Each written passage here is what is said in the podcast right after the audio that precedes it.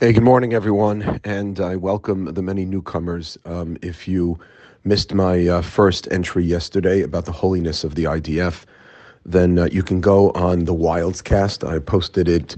Um, it's just a five minute um, idea, important though, I think, to kick off this new uh, WhatsApp group. This group is dedicated to our brothers and sisters in Israel and um, those who are remain captive and to the success of the IDF that the Torah we study together each and every morning, each and every day, whenever you're able to listen to this, should serve as a zechus, as a merit for our brothers and sisters in Israel. This is a way of us doing something positive to positively affect the situation in Eretz Israel, in Israel. So um, you can check out yesterday's entry if you didn't get to hear it. Um, if you came on after I posted it um, at, on the Wildscast, that's my podcast, besides this WhatsApp group.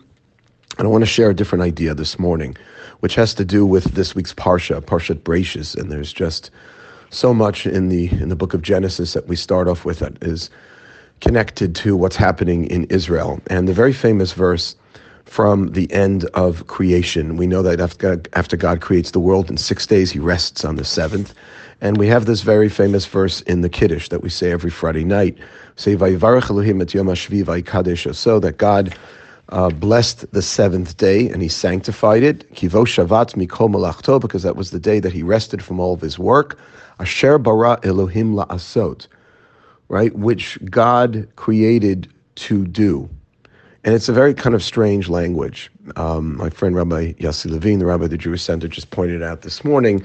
It's kind of a weird terminology. Asher bara Elohim la'asot, that God cre- rested from all the work he did that he created to do. What do you mean that he created to do? For who to do? For God to do? God already just finished.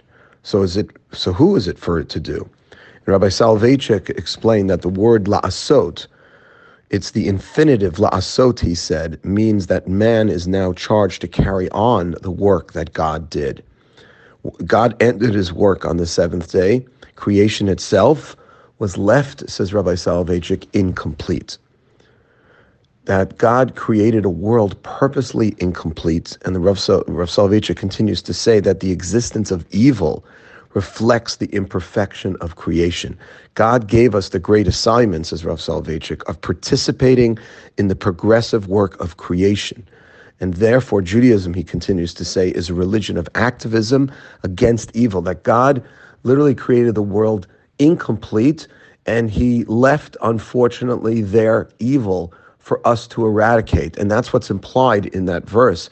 Asher bara Elokim la'asot, that God created the world for who to do it, for us to do it. Right? He wanted us to partner with him. We think that Hashem just created a world and we pop into it and we live in that world. Now Hashem created the world, handed it off to us to finish his creation, what was left incomplete, evil. Judaism is a religion, he says, of activism against evil. And I can't think of a more appropriate idea to share right now because if there was any evil per- perpetrated against the Jewish people, perhaps since the Holocaust, it was what happened on this past Shabbat an unprovoked attack against men, women, and children. A completely barbaric, just listening to the stories that are coming out. It's mamish rishus, just the epitome of evil and that is the Jewish people's task, is to rid the world of evil.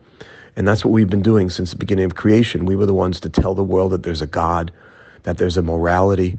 The word good comes from God because the definition of good is that which we comes from our monotheistic belief system.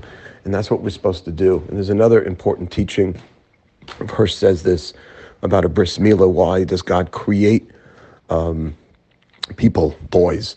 with a foreskin, right, with an orla, that's the Hebrew term, and then tell us to remove the orla. It's a strange ritual if you think about it, the circumcision, the bris milah. And Hashem creates us with something and then says, get rid of it. Because in Kabbalah, in Jewish mystical tradition, the orla, the foreskin, represents evil and it has to be removed. And we impress upon our children and on the world that when someone comes into this world, we believe they have um, goodness within them, but they also have the potential for evil. and that evil has to be removed. And that's exactly what the IDF is doing right now. We should not mistake this. This is not just simply a war of self defense, this is a war of good against evil.